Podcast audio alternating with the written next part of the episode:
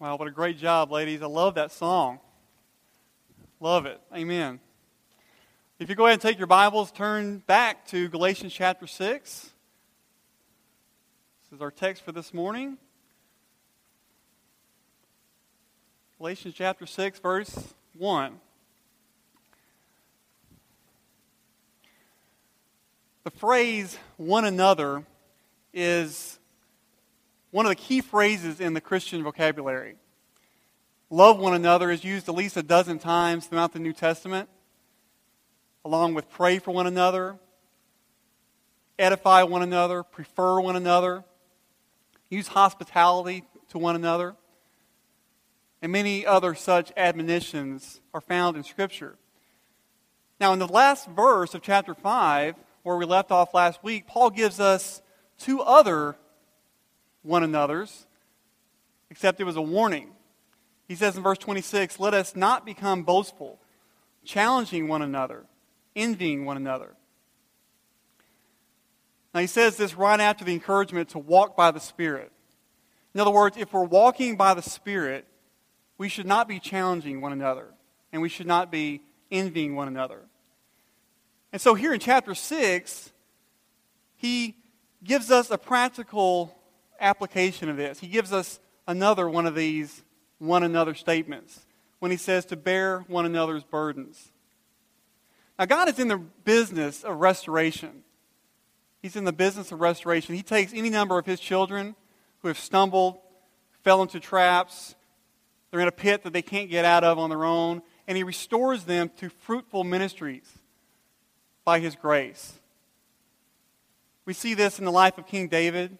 And we certainly see this in the life of the apostle Paul, uh, I'm sorry, the apostle Peter after his public denial of his friend, his savior, Jesus Christ.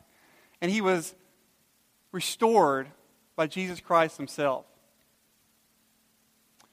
And as God is our heavenly Father, we are in the family of God as believers, and this is God's business of restoration. This should also be our family business. We should all, as Christians, be in the family business of restoration and be actively involved in doing so. And one of the ways we do so is by bearing one another's burdens. Now, the last part of chapter 5 sets up today's text. There in verse 25, he says, If we live by the Spirit, let us also walk by the Spirit. So, again, this is a practical application Paul goes into in chapter 6 of this. And we see that as we walk by the Spirit, we are to be restoring one another, and we are to be bearing one another. And that's what we're looking at this morning, those two things. So, first, in verse 1, we are to be restoring one another. Brethren, even if anyone is caught in any trespass, you who are spiritual, restore such a one in a spirit of gentleness, each one looking to yourself, so that you too will not be, be tempted. Now, the verb that Paul uses here for restore is one that's often used for healing. It has a simple meaning of returning something to its former condition, uh, to mend or repair something that was broken. For instance, a broken bone. You restore a broken bone. Or perhaps even an old house, you're restoring it back to its original condition, its former glory.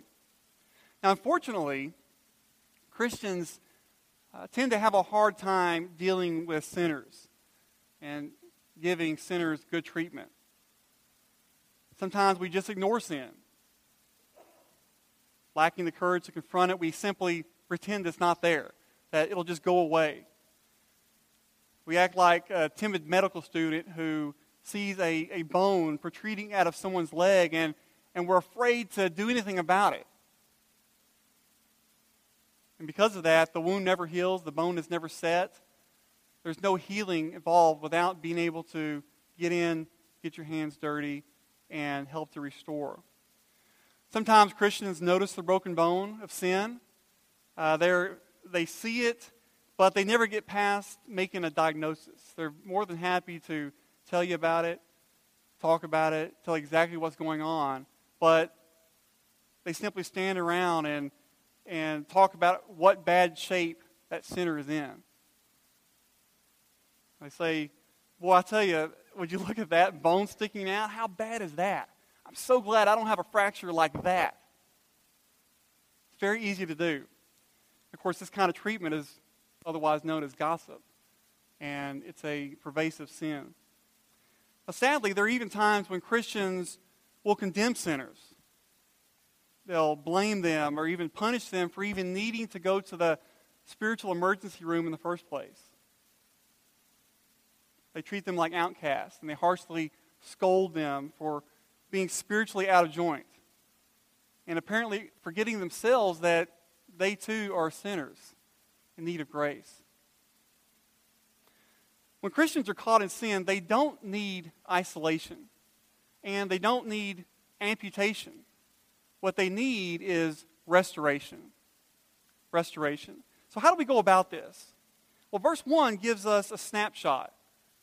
Paul lays down a few things that we need to be aware of when we go about restoring someone. First, when to restore. Uh, it simply says when someone's caught in any trespass. Caught in a trespass. Unfortunately, the fact that we're brothers and sisters in Christ and that we are a part of the family of God doesn't mean that we stop sinning. If we say that we have no sin, we are deceiving ourselves, and the truth is not in us. If we say that we have not sinned, we make God a liar, and his word is not in us. 1 John. And as we've seen last week, the flesh wars against the spirit. And in war, there are casualties. And in the family of God, we should never leave a man down.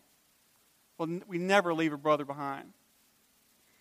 Now, here the phrase where it says caught in any trespass or sin, uh, it could refer to someone who's actually caught in the act, a public act of sin, like the woman that is caught in adultery in John chapter 8. It also can mean a brother or sister who has discovered themselves that they are caught in a sinful act. Because temptation has a sneaky way of catching us by surprise. It comes up and, and catches us off guard if we're not careful. But here, Paul is, it appears, talking about something that's public, something that is current, that could be at least known by one person, because he says, if you know, if someone is caught in a trespass, a brother needing mending, then go to him Go to him immediately. You may be the only one that is close enough to a brother or sister around you that knows what they're going through. Maybe you're the only one. And you need to reach out and help them. You pick them up and help them get out of that danger zone. But listen to this. Paul gives here some conditions to restoration. Some very uh, important conditions. So, first, the question is who is to restore?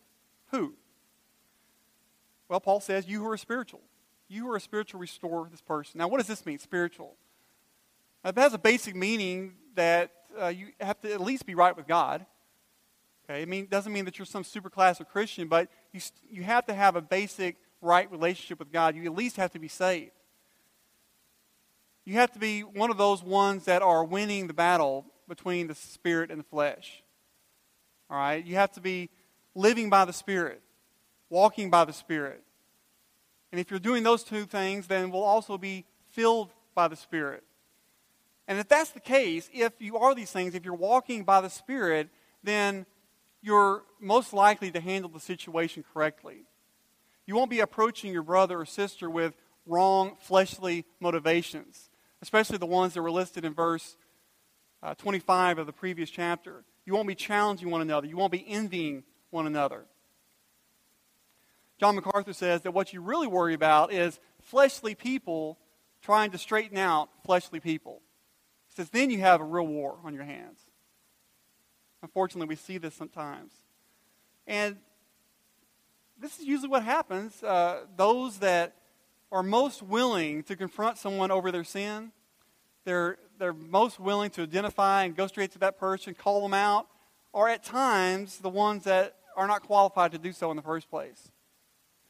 And the opposite is true. Those that, uh, on the other hand, are truly walking in the Spirit, they're often reluctant to go to that person and, and point out some wrongdoing because this is their humble spirit. But those humble, gentle souls are the ones that are indeed most qualified to go and handle such a delicate situation. It takes us right into our next question where we, we ask how to restore. How? Paul says, For you who are spiritual, restore a one in a spirit of gentleness. A spirit of gentleness. Now, gentleness is a characteristic of walking in the Spirit. It's one of the fruits of the Spirit that were given in chapter 5, verse 23. So, only a spiritual person walking by the Spirit, producing the fruit of the Spirit, will have the type of gentleness that's required for the task. There's also a strong element of humility here. And we'll see this uh, in the upcoming verses as well. Paul says to restore while each one of you looking to yourself first. Look to yourself so that you will not be tempted. In other words, make sure that you have the right motives before you go to that person because you need to guard yourself against being tempted into pride and self righteousness. It's so easy to do. It's, it's very easy to have just a little bit of self righteousness when you're going to someone and you're confronting them and you're trying to correct them in their sin. Very easy. Sometimes we can be so quick to notice the sin in someone else's life that we're unwilling to look at the sin in our own lives, right? Jesus says in Matthew 7, You hypocrite. First take the log out of your own eye, and then you will see clearly to take the speck out of your brother's eye. So look to yourself first. Look so that you too will not be tempted. Now, this also means that you need to handle it as private as possible.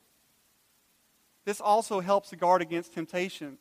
Matthew 18, Jesus lays this out. He says, If your brother sins against you, go and tell him his fault between you and him alone.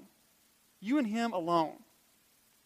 Now, Jesus goes on to describe the events that come after that if this doesn't work, but they're all geared towards keeping the sin contained and keeping the knowledge of it contained as much as possible to only those who it is affecting and those who have a need to know. Here's an illustration. So you suspect a brother stumbling. So what should you, what should you do? Uh, do you go around and you talk to those around this person? Talk to everybody you can about what this is doing. I'm really worried about him. I'm really worried about what's going on here and you try to resolve the situation without even talking to that person? Jesus says that you are to go to him directly. I mean, what if you're wrong? What if it's a big misunderstanding? What if you've misinterpreted the facts? I mean, we're fallible, right? We, we don't always get things right. What if you're wrong? If that's the case, you've gone and done everything except what Jesus Christ has himself told you to do, like going to that person directly and you've made the situation much worse than it ever was in reality. Look, as Christians, we are to be restoring our brethren, not slandering them and kicking them while they're down. Now, on the other hand, the, the opposite is true. What if what you found is true? That you're, you're right about what's going on here, but you never go and talk to them about it. What happens? You never confront them, and without confrontation in spirit of gentleness and humbleness. Without that basic confrontation, there can be no restoration. So you're wrong either way. You have to go, if you find something, go to your brother, sister. And Paul says first to look at yourself. Look at yourself so you don't be tempted. The legalist does things to make himself look good, but ultimately condemns the other. So that's who. Another question we need to answer is, is why we restore. Why, why do we do this in the first place? Why do we restore? And it's not about punishment. Never about punishment. It's always about restoration and healing. Restoring a sinner is very similar to setting that broken bone. There, there's bound to be pain involved, no matter who's involved. There will be pain. But the more deftly the bone is set, the quicker the healing can come and the longer term healing that can be gained. Look, we do care about what goes on in the body, right? The body of Christ. 1 Corinthians 12 if any one member suffers, all the members suffer with it. If one member is honored, all the members rejoice in it. We must be willing to reach out and, and get out of our comfort zones and, and get off into that ditch where that person is. Go to them where they're at needing help. You remember the, the story of the Good Samaritan.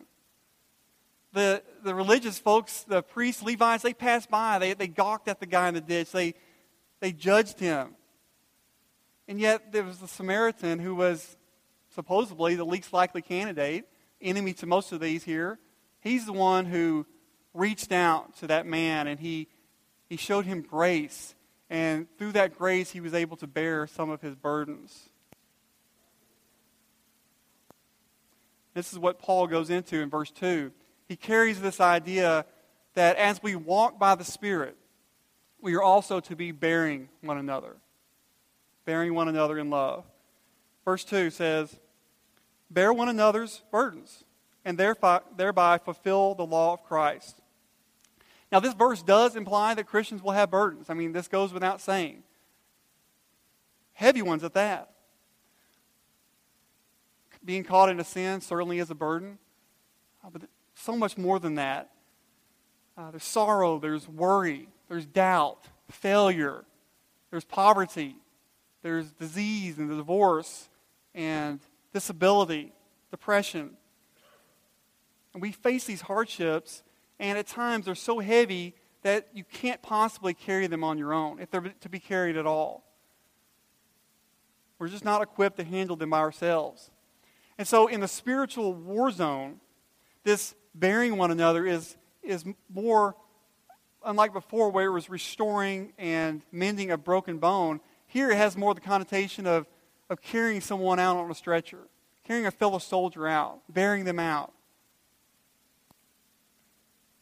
Jesus condemned the religious leaders of his day. He said that they, the Pharisees, tie up heavy burdens and lay them on men's shoulders but they themselves are unwilling to move them with so much as a finger. And Christians shouldn't be this way. We should not be this way. We need to be in the burden bearing business and not the opposite. And as we do, we will be fulfilling the law of Christ. That's what it says here in verse 2 fulfill the law of Christ. It's ironic that Paul mentions fulfilling the law in the greater context of Galatians because he's been talking so much about grace and uh, where the law is and how insufficient the law is as to salvation, and now he's telling us to fulfill the law. It's very ironic. And by doing so, we, we become law abiding Christians. Law abiding Christians. To be bearing one another in love. Because this law of, of Christ is basically the law of love. It comes down to that one word. One word. Brother Bobby mentioned it last week. Jesus says, A new commandment I give to you, that you love one another, even as I have loved you. The law of love, the law of Christ. All the commandments hang on those things where you love God and you love your neighbor. And you do those to the full extent and you fulfill the Ten Commandments. So we bear one another in love.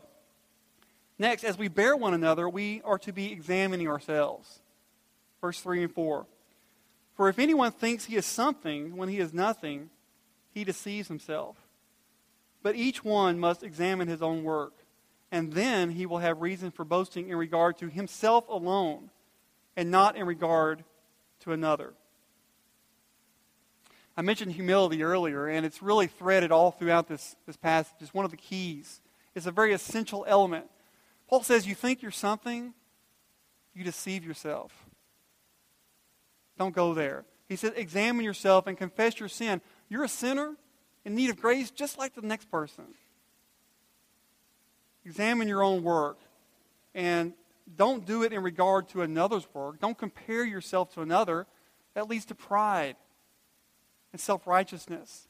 Paul says to boast only in your relationship with the Lord. Boast in your relationship of who we are in Christ. And then as we examine ourselves and as we confess those sins and we remove those things that are hindering us, remove that excess baggage, we're more fully equipped to be able to bear each other's burdens, right? Next, we will also be accepting responsibility. Verse 5 For each one will bear his own load. Now, it seems as if this is a contradiction because he's been telling us to bear one another, bear one another's burdens, and now he's saying, bear your own load. So is this a contradiction? No. No, it's not. It, it actually goes right in line with what was just said. As we bear one another's burdens, there is still personal responsibility that uh, we're shoulders with. Personal responsibility involved. Now, there's just certain Christian responsibilities that we can't pass off to others, that others can't help us bear. For instance, your relationship with the Lord. That's something that's between you and God. No one else can bear that for you. Let me give you an example of something else. If my car breaks down, my neighbor can help and, and share the burden and, and deliver my kids to school. He can do it all week. And yet, even though he's bearing that burden for me, I cannot expect him to take over the responsibility that I have as father. That's something that can't be shared. There's a difference.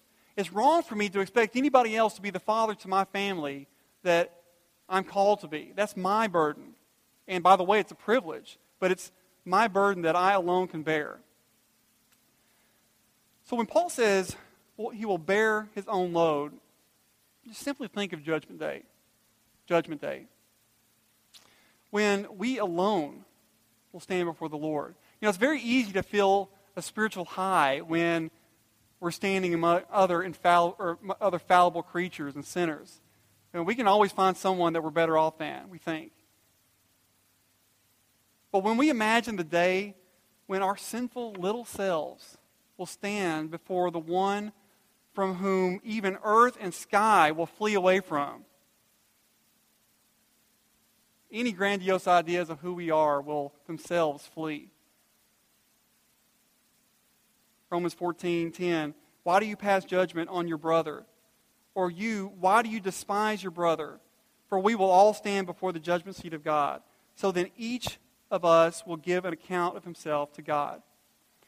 So the point is today, today we serve one another and we bear one another through love because on the last day we will be judged according to the law of love, the law of Christ. And it is only in Christ that we will be found not guilty. And we stand there alone. We will bear our own load.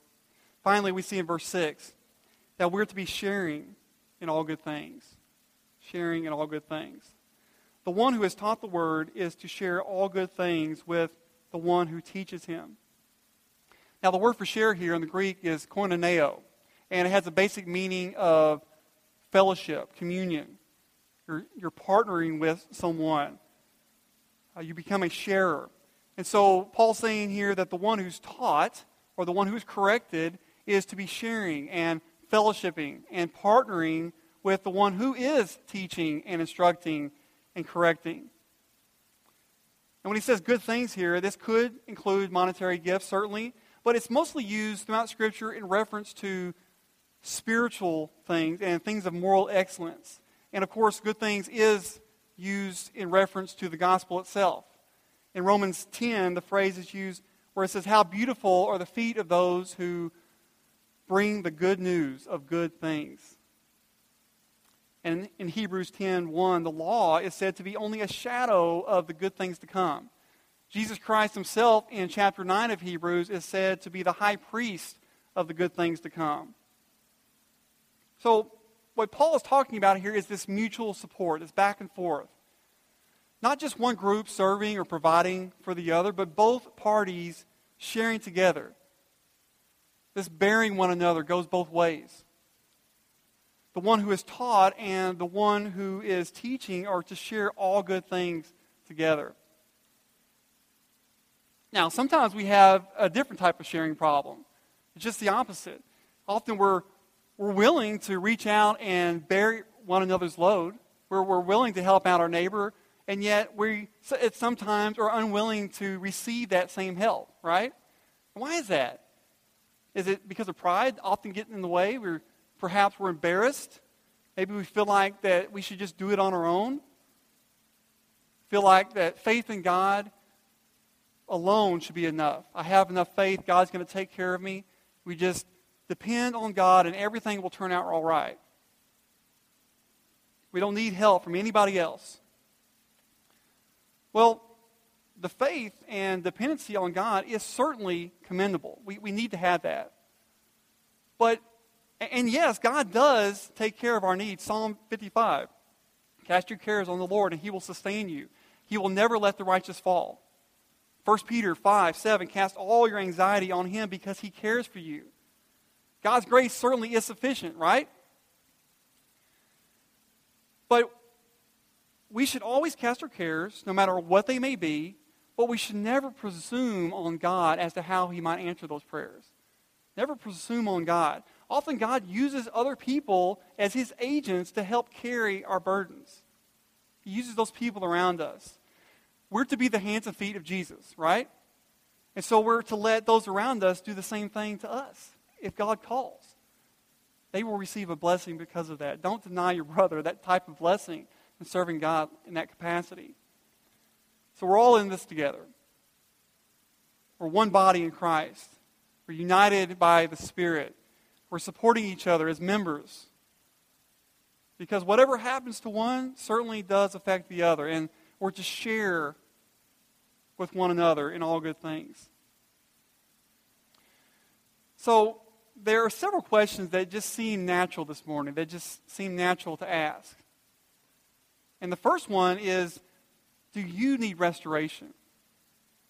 Do you need restoration? Brother and sister, have you stumbled into sin? Have you fallen into a, a trap, a pit that you can't get out on your own?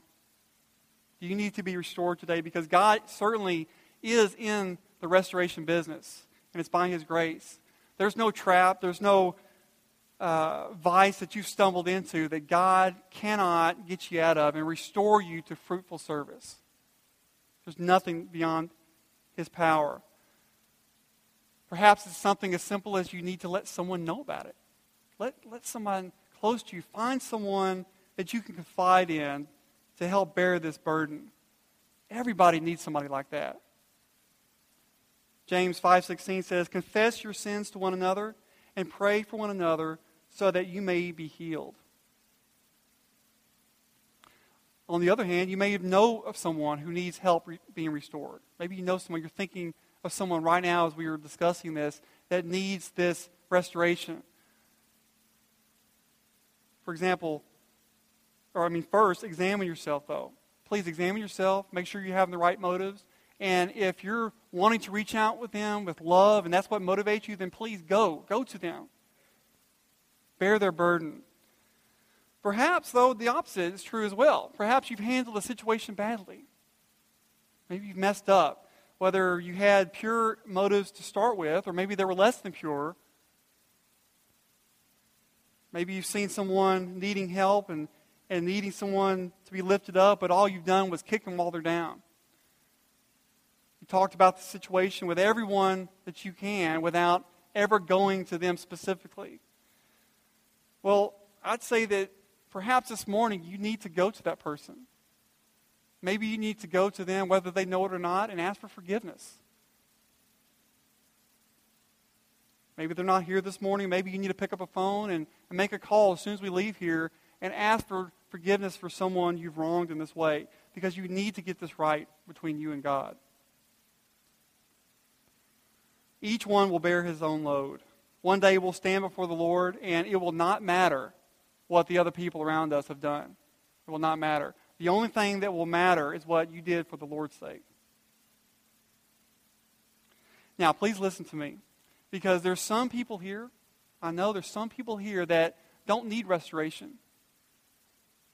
What you need is a complete rebuild from the ground up. You see, restoration is repairing it's bringing something back to its former condition. Okay, like that broken bone or that old house that you're trying to restore to its former glory. But if you're here this morning and you do not know Jesus Christ as your Lord and Savior, restoration is not enough. See, God doesn't just pick up the pieces, He, he doesn't just clean us up and repair a few parts of us and, and put us back, because that would be nothing more than taking a person who's deceased in a coffin, you dress them up, you put them in their best clothes, you put makeup on, make them smell good, you comb their hair, You're trying to restore them to their former glory, but it's all in vain because it doesn't change the fact that they're dead. And you may be here this morning dead in your trespasses and sins. You need much more than restoration. You need to take that house of cards that you're building and have God level it and build a firm, solid house of faith on Jesus Christ, the foundation and cornerstone. That's what you need this morning. You can certainly have that today.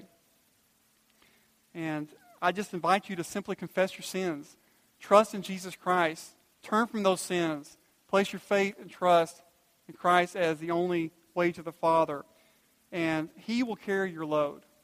He will carry it. Jesus said, He gives a simple invitation. He says, Come to me, all who are weary and heavy laden. I will give you rest. Take my yoke upon you and learn from me, for I am gentle and humble in heart, and you will find rest for your souls. For my yoke is easy, and my burden is light. Come to Jesus today. Let's pray. Father, we rejoice in Jesus Christ this morning. We rejoice in his sufficient sacrifice for our sins and our identity in Christ as believers. We thank you that we can call you our Father, and it's because of your grace and mercy. Lord, we thank you for Jesus and how he has removed the burden of sin and the sting of death from our lives. Lord, help us this morning as we go forth out of this place to help bear one another help to bear one another's burdens, help to restore one another. Help us to do so through grace, humility, with great gentleness, and certainly love, Lord, fulfilling the law of Christ. Lord, like you first loved us, help us love those around us, not for who they are, but what you can do for them and with them and through them. Lord, we thank you for our identity in Christ. And it's in His name we pray. Amen. You go ahead and stand now.